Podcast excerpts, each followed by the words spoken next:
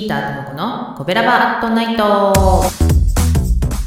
コベラバラジオ部は神戸好き、音声配信が好きなコベラバーが集まる大人の部活動。その活動として配信しているのがこのコベラバアットナイト。担当パーソナリティごとに様々な切り口で神戸の魅力を発信していきます。ということで火曜日は私ギーターともこが神戸インク物語から神戸を語ってまいります。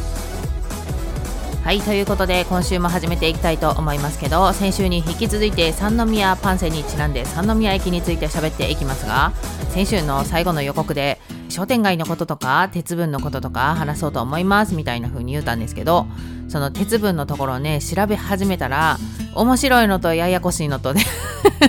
めっちゃ時間かかるみたいな感じになりまして、多分商店街の話は今日はないと思います。ではでは早速その三宮駅の歴史みたいなところね行ってみたいと思いますけど、まあ今でこそ誰でも知ってる神戸の繁華街といったら三宮やろみたいな感じですけど、戦前は新開地が栄えてたみたいですね。でそれを踏まえて ジェイアール は東海道本線と山陽本線の境目っていう意味で今の神戸駅の場所をターミナルにするぞって言って作ったんやけど、結局私鉄が三宮のところにいっぱい集まっていって結果メインがそっちに移ってったみたいな話になっちゃうんですけど、今のね三宮の場所に一番最初に乗り入れてきたのは阪神。それがせんきゅうひゃくごねんですね。その時は三宮駅じゃなくて神戸駅とか神戸雲井通り駅やったそうです。でそこから阪神の三宮駅は面白いことに最初神戸駅やったんが、えっと、今の ジェイアール みたいな三宮のっていう字の入った三宮になり、でもう一回神戸駅に名前変えてからまた三宮駅、今の、えー、ののついてない三宮駅ねっていう風に名前をね変えてる。もうそのねいきさつのところまでね喋っとったらキリがないんで、そこはもう気になる人はウィキペディアで調べてもらうと、あの市営地下鉄との絡みうんぬんふにゃふにゃみたいなのがあって、まああとは路線を元町まで伸ばしたみたいな話もあっての今の神戸三宮駅まで行き着いたと。ほんで途中で三宮駅に入ってこようとしたんが阪急やったんやけど、阪急ってね今高架ですよね。 ジェイアール と阪急が今高架になってますよね。で阪神は地下で、なんでかっていうと神戸市がその、まあ、ジェイアール はね一番最初に、えーと、地上を走ってたんやけど、そこに阪神入ってきました。でそれも高架にしたかったんやけど市があかんって言ったから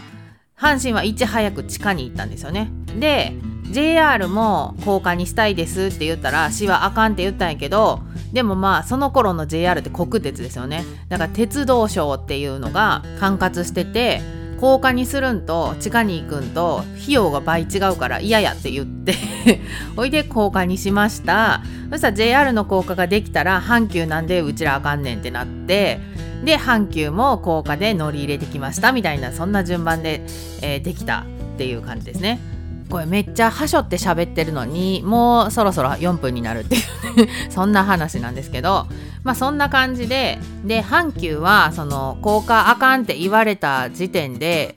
どうしようかなってなって、まあそこの話は王子チェリーの時にね話した阪急の話も組んでもらって、さらに気になる人はもうウィキペディア読んでって丸投げしますけど、それをね読んでると、なんで阪神阪神ってなんか日本でいちばんかにばんぐらいに急発進急停車の電車ですよね。まあそうなった理由みたいな、それもなんかその阪急と阪神がこう今 ね, ねこう並行して走ってますわね。その走ってるからやっぱその競争の末にそうなったっていうね、そんなことも書いてあったりするので面白いのでね、そこら辺も読んでもらったらいいんちゃうかなと思います。めちゃめちゃ要約して喋ったのに結局、えー、ギリギリになるっていうことで、まあ来週は三宮駅今めっちゃ工事中ですよね。それがどうなっていくんか、あとは過去に三宮駅がね被った災害とかの話も私らが知らんやつとかもあったんで、その話で時間があったら商店街みたいな感じでお届けしたいと思います。ではでは明日はお兄さんのおいしいおいしいグルメ配信だよ。そちらも聞いてね。また来週。褒める文化を推進する